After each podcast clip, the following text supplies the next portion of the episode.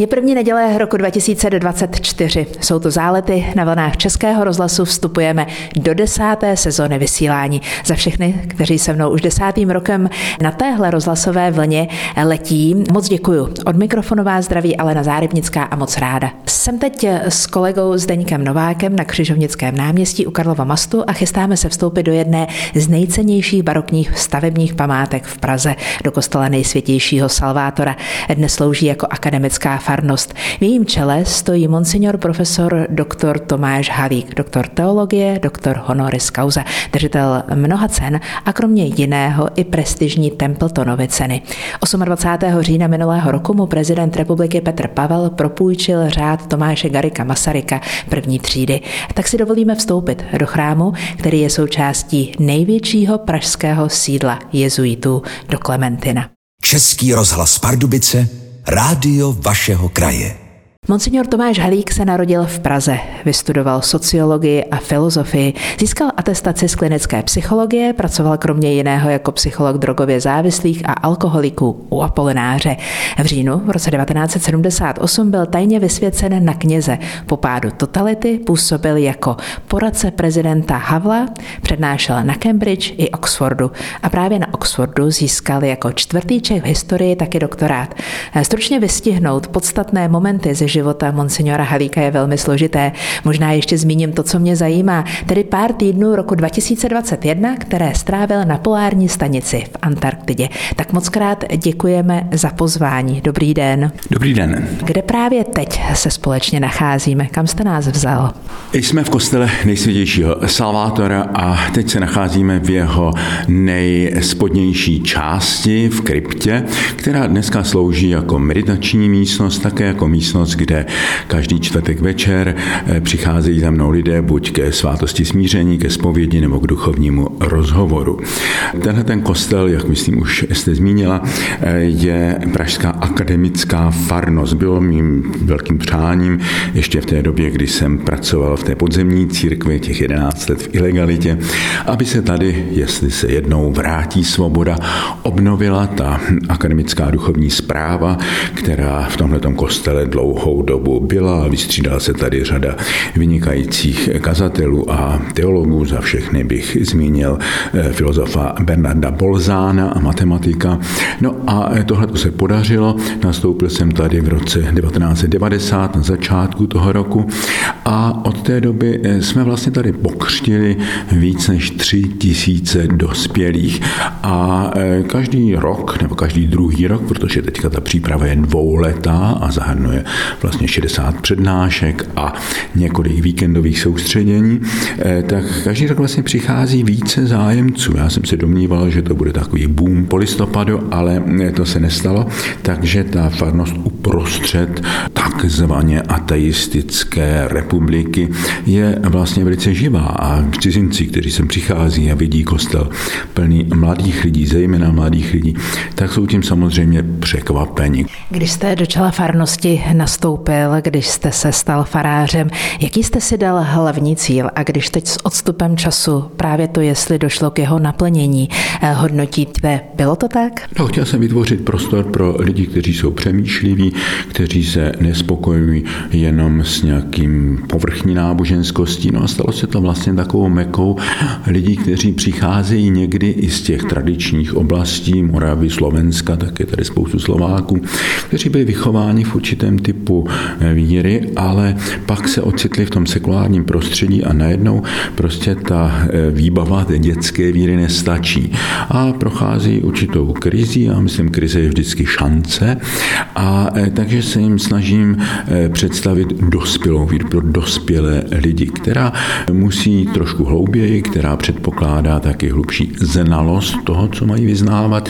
No a potom je tady celá řada konvertitů, kteří přicházejí z toho ateistického prostředí a nesou si samozřejmě i řadu předsudků, stereotypů a e, takže pomalučku poznávají tohleto prostředí a skrze ně vlastně celý ten veliký e, svět křesťanské víry. V prvních záletech roku 2024 jsme hosty monsignora profesora doktora Tomáše Halíka v kostele nejsvětějšího Salvátora. Prezident republiky propůjčuje řád Tomáše Garika Masaryka první třídy monsignoru profesoru doktoru práv Tomáši Halíkovi za vynikající zásluhy o rozvoj demokracie, humanity a lidská práva. Nebyla to zdaleka první cena, kterou jste dostal. Přesto má pro vás výjimečnou cenu? Eh, má pro mě cenu jako uznání domácí. Já, jak jste se zmínila, jsem opravdu dostal až po 50 nebo 60 vlastně opravdu mnoho ocenění v cizině. Ale nečekal jsem, že přijde nějaké ocenění domácí. Spíš jsem si myslel, že se zařadím k těm Čechům, kteří jsou známi víc v tom zahraničí a doma jsou oceněni až až spíš po smrti. A od těch eh, předchozích dvou prezidentů bych nečekal a asi ani nevzal nějaké státní vyznamenání, takže eh, přišlo teď, eh, ještě měsíc předtím předcházela stříbrná medaile od předsedy Senátu, tak mě to samozřejmě potěšilo. Ty zahraniční, víte, ty mají význam a mě vždycky samozřejmě trapné o těch věcech mluvit, ale myslím si, že je to třeba, protože já jsem to vždycky chápal, chápal jako ocení nejenom mé osoby, ale také našeho národa, naší kultury. A myslel jsem si, že je dobře, když lidé doma vědí, že v zahraničí jsme oceňováni nejenom v té oblasti sportu, ale také v té eh, kulturní, duchovní, intelektuální oblasti. Takže takto jsem to vždycky, eh, vždycky chápal a má to samozřejmě pro mě cenu, vážím si toho. Všimla jsem si, že při předávání ceny jste na prezidenta Petra Pavla relativně dlouho mluvil. Pamatujete si, co jste mu říkal? Pamatuju si, já jsem eh, velice ocenil ten jeho projev, který byl předtím, protože myslím, že tam řekl přesně to, co lidé v tuhle chvíli mají slyšet. Nebylo tam žádné útoky na toho či onoho a řekl nám, na co můžeme být hrdí, o co se můžeme opřít, že jsme členi Evropské unie a co to znamená, že jsme členi obraného paktu, který zajišťuje mír a bezpečnost bezpečnost a e, že si těchto těch věcí máme vážit. Takže v době, kdy je skutečně ten svět hodně otřesený a i e, na tu naši společnost dopadají důsledky té ruské agrese Ukrajině, takže e, se to promítá na zdražování a mnoha dalších věcech.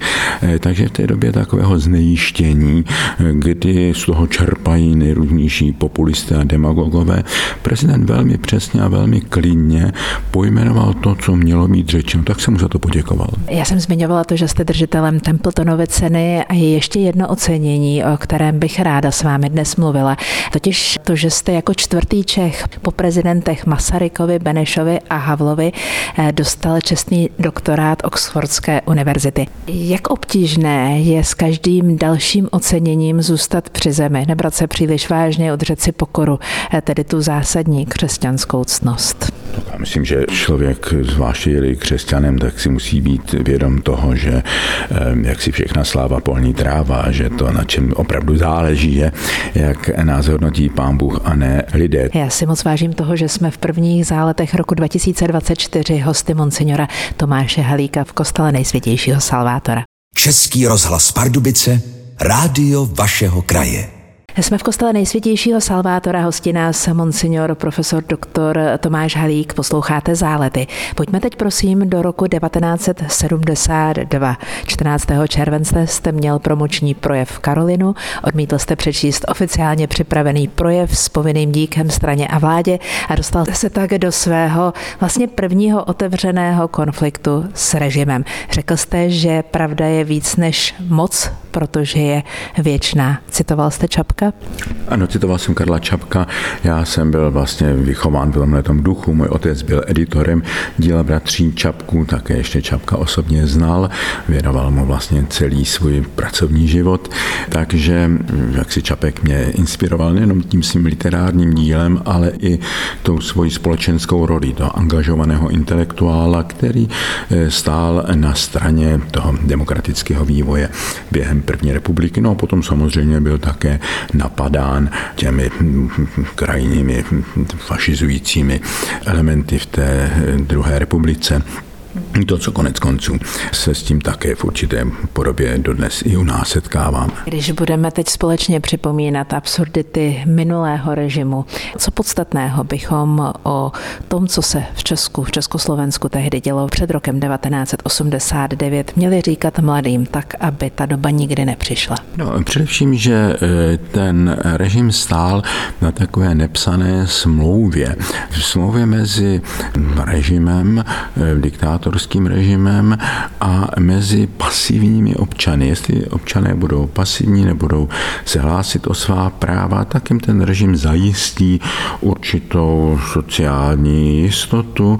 Eh, no ale tahle ta vzájemná smlouva vedla vlastně k takové celkové degeneraci té společnosti, že kde není prostor pro svobodu, pro tvořivost, eh, tak eh, samozřejmě upadá nejenom kulturní život, ale pak i ten hospodářský život. Takže to, že se ten režim eh, zhroutil, myslím, že mělo samozřejmě řadu příčin, mezinárodních politických příčin, ale i ten proces globalizace, který otevřel vlastně takový svobodný trh zboží a ideí. A najednou na tom svobodném trhu lidé viděli, že ten socialismus opravdu zaostává za tím demokratickým kapitalismem hospodářsky a také viděli, že prostě ten režim postavený na tom starém marxismu, leninismu už nemůže nabídnout žádnou morální inspiraci, intelektuální inspiraci a že vlastně ten svět té svobodné kultury je daleko bohatší. Takže eh, vlastně na tom svobodném trhu, v té konkurenci zboží a ideí se ten režim uzavřený do sebe zalkl. A e, já si myslím, že důležité je vědět to, co pro mnohé bylo překvapením, že svoboda e, je jednak veliký dar, ale také veliký úkol a závazek. Že máli svoboda obstát, tak musí být spojena s odpovědností. No a vzít na sebe odpovědnost, vzít na sebe určitou kázeň, to se mnohým lidem nelíbilo. Ti viděli, eh, jak si ten bohatě prostřený stůl té západní společnosti, ke které teďka k tomu stolu zasednou a eh, jak si budou si užívat všech těch dober, ale že to vyžaduje také daleko větší iniciativu, píly, tvořivost, zodpovědnost. To se mnohým nějak nelíbilo.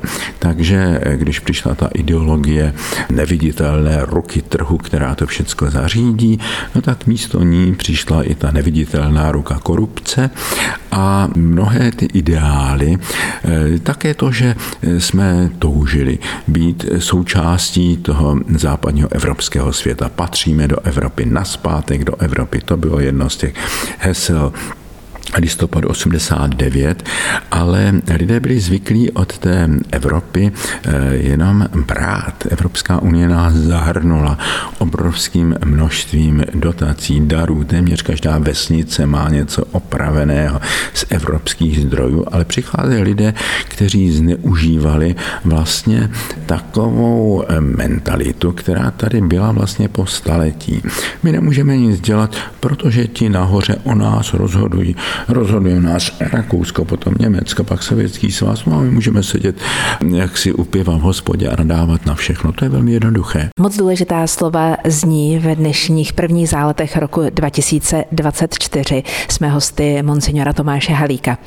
25. ledna v roce 1990 jste sloužil svoji první mši, další pak následovala a tady v kostele nejsvětějšího Salvátora. Pamatujete si, co bylo zásadním sdělením tehdy a co byste řekl, psali by se, nebo byl by stejný moment roku 2024? Tak toho 25. ledna eh, to byla slavnostní mše v Týnském chrámu, kde tenkrát působil takový můj učitel, slavný kněz a spovědník Pater Reinsberg. A tam jsme byli eh, dva z těch tajně vysvěcených vlastně uvedeni do eh, toho veřejného prostoru tehdejší církve. A také jsem chtěl, aby tam po mém boku byli i dva evangeličtí pastoři, kteří také působili v disentu. Potom jsem měl tu první mši tady v kostele světějšího Salvátora na začátku února a tam si pamatuju, že jsem to první kázání vlastně začal s humorem, protože si myslím, že humor patří ke zdravé spiritualitě a e, citoval jsem historku o jednom americkém prezidentovi, který byl velmi málomluvný a jednou přišel domů a žena říká, kde jsi byl? On říkal, v kostele. Říká, a e, o čem kázal pastor? Kázal o hříchu. A žena říká, co říkal pastor o hříchu? A říká, byl proti. A jak jsem řekl, no, mnoho našich kázání o modlitbě by se dali schrnout, byl pro.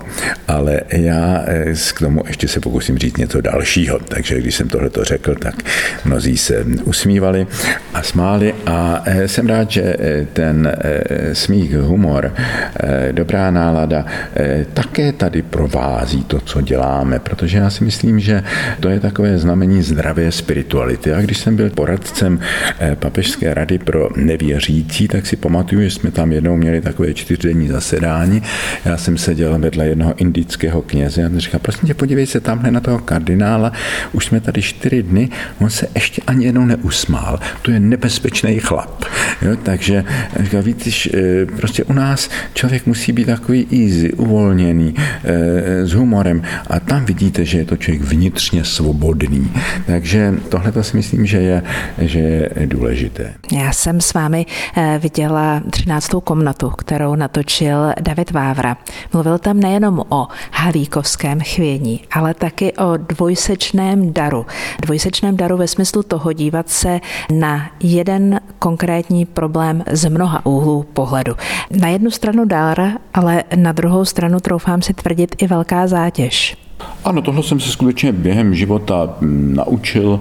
Já jsem využil i tu dobu okolo roku 68, kdy se chvilinku mohlo cestovat, takže jsem poznal lidi různých eh, národů, různých kultur a učil jsem se dívat se i na tu naši situaci očima těch druhých. A pak jsem to vždycky chápal, že studium, eh, ale i třeba četba literatury, eh, sledování filmu, že je to vlastně způsob, jak můžeme participovat na zkušenosti těch druhých.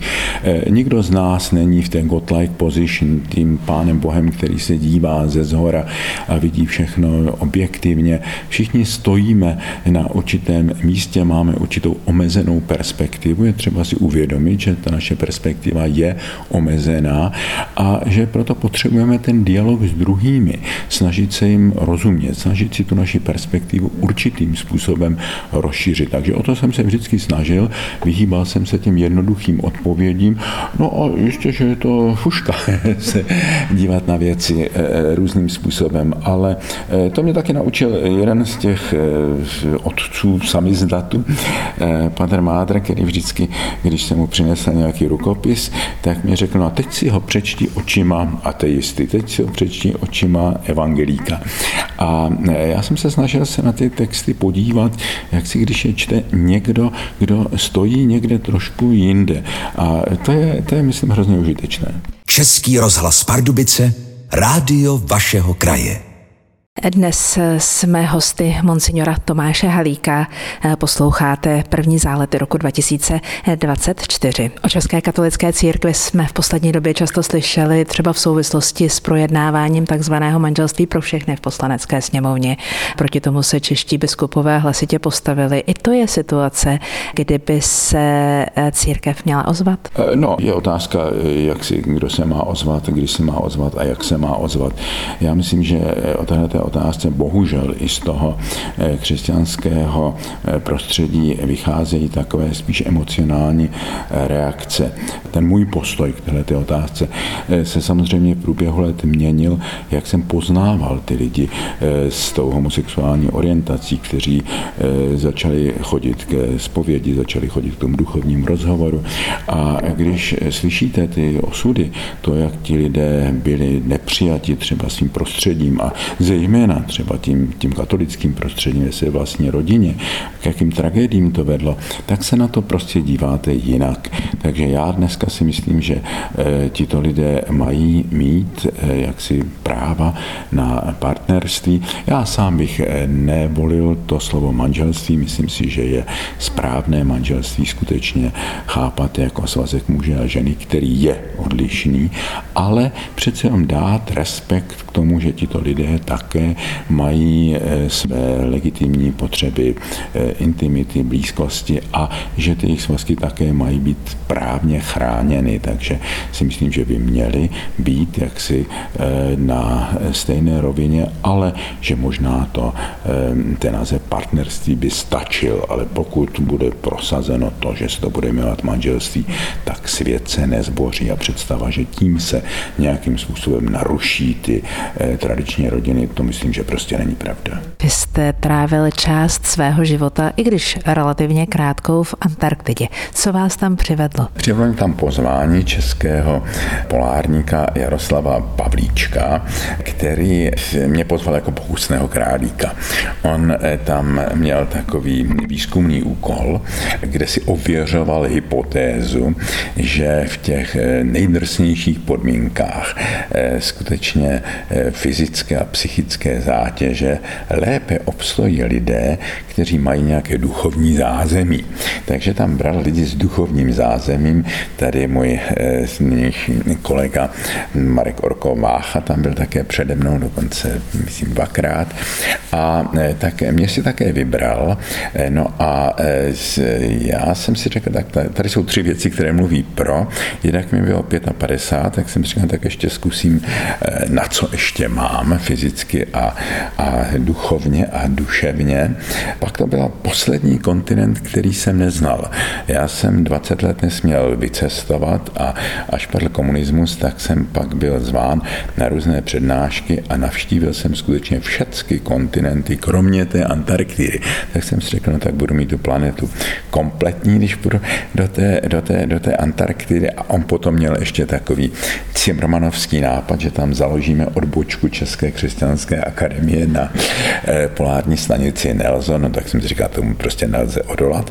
Takže jsem prošel velmi tvrdým tréninkem. Já jsem totálně nesportovec, já jsem nikdy v životě eh, vlastně se nějakému sportu nevěnoval, já jsem ležel od malička v knihách, ale eh, on prostě řekl, no tak musíš projít prostě výcvikem, vylezeme na jednu vysokou horu v Alpách, potom si to vyzkoušíme na moři, jak zvládneš prostě to, když člunu se urové kotva nebo když se zlomí stěžeň, pak musíš přebrodit eh, divokou řeku. A eh, to všechno jsme absolvovali. Ještě i s mojí spolupracovnicí eh, doktorkou Scarlett Vasilukovou, která tam taky byla s náma, takže pak jsme se ve čtyřech vydali ještě s Dášou Havlovou, manželkou Ivana Havla, tak jsme se vydali na, na tuhle tu cestu, no a bylo to velmi, velmi náročné, protože hned první den jsme zjistili, že tam zřejmě asi z té ruské základy nám ukradli loď, takže eh, se musel Jaroslav Pavlíček eh, dostat na tu základnu ve Člunu a potom se pro mě nechal mě tam osamělého v té polární krajině, kde jsem si musel postavit stan a prožít tam eh, dost větrnou bouři, větrnou noc. No a pak se pro mě vrátil, ale ještě ten týžden ten katamarán, který on přivezl, nám vzala bouře, hrozná bouře na moři. No a on řekl, skočil zase do toho člunu a že ji musí dohonit. No a já jsem řekl, si šílenec, to prostě, tak pojď se mnou. No a já jsem šel s ním. On říkal, rozdělu lidstvo na to naprostou většinu, která by se mnou nešla, těch pár lidí, kteří se mnou šli a ty si se mnou šel. Takže od té doby já jsem požíval velikou úctu jako polární ELF. No a několik hodin jsme opravdu eh, v té eh, větrné bouři a mořské bouři uprostřed vln na tom kajaku, tu Matildu, jak to nazýval ten katamarán, honili, chytli jsme ho, složitě jsme nastartovali a proti těm vlnám dojeli zpátky. No a pro mě bylo hrozně důležité, že byla jedna chvíle, kdy jsem to prostě odevzdal Pánu Bohu. Jo, když jsem si najednou říkal tak jako svýma silama, tohle to nezvládnu, jako pane Bože, já ti to předávám tady, možná za chvíli skončím tady v tom ledovém moři. A v tom okamžiku, kdy jsem jakoby to předal, tak jsem pocítil úžasnou sílu, že to není v mých rukách. Neznamená to, že jsem jako přestal pádlovat, naopak. Dostal jsem sílu pádlovat daleko více. Jo? Tím, když člověk eh, od toho odstoupí, od takové té křečovitého strachu a prostě ty věci odevzdá, eh, tak se něm probudí ještě něco, o čem vůbec netušil, že, že, že, že v něm je. Eh, takže to byl pro mě zážitek skutečně velice klíčový, ke kterému se v mnohých chvílích vracím a když zažívám nejrůznější útoky a nepříjemnosti nebo prostě extrémní zátěž nejrůznějších úkolů, které na mě přicházejí, tak si říkám, no co je to proti tomu, proti těm chvílím eh, na tom rozbouřeném oceánu v Antarktidě. Jsme v kostele nejsvětějšího Salvátora, který je součástí areálu pražského Klementina. Mimochodem díky Antoninu Strnadovi máme k dispozici nejdelší řadu meteorologických pozorování nejenom u nás, ale i v Evropě. Pro mě je to místo důležité. Eh, vnímáte i vy meteorologickou stanici, kterou máte na vlastním nádvoří a občas zvednete hlavu, když eh, přicházíte do své kanceláře a podíváte se tím směrem. Já bych ji tam zvedala po každé, kdybych tudy procházela. Eh, já se tam dělám rád, samozřejmě samozřejmě celý ten areál mám moc rád, protože eh, vlastně tahle ta oblast je spojena eh, s naší rodinou eh, tady na proti Klementínu v té Mostecké věži. V roce 1848 bojoval můj pradědeček na barikádách proti Vindy Škrécovi a v tom objektu Klementína pracoval můj otec ve Národní knihovně dlouhá léta, takže po několik generací máme vztah k tomuhle, k tomuhle místu. A já si samozřejmě uvědomuji, jak eh, všechny ty mé předchůdce, tady ty univerzitní kazatele, ale i třeba ty jezuity, kteří prošli eh, tou eh, vynikající intelektuální a duchovní přípravou jezuitského řádu a potom působili jako misionáři v Číně, v Japonsku, mnozí skončili jako mučedníci také v Anglii. Ano, ta, ta, ta historie je tady patrná na každém kroku. Kdybychom teď měli vyslechnout vaše slova, která by nás měla provázet rokem 2024, co byste nám, pane Monsignore, řekl? Já se obávám, že to bude zase velmi turbulentní rok.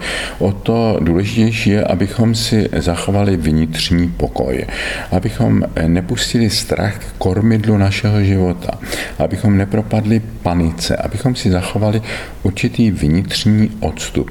Eh, mně k tomu pomáhá eh, vědomí eh, těch všech lidí, kteří mě předešli, kteří v mém životě mnoho znamenali. Poznal se i mnoho lidí, kteří znamenali hodně i v tom veřejném životě.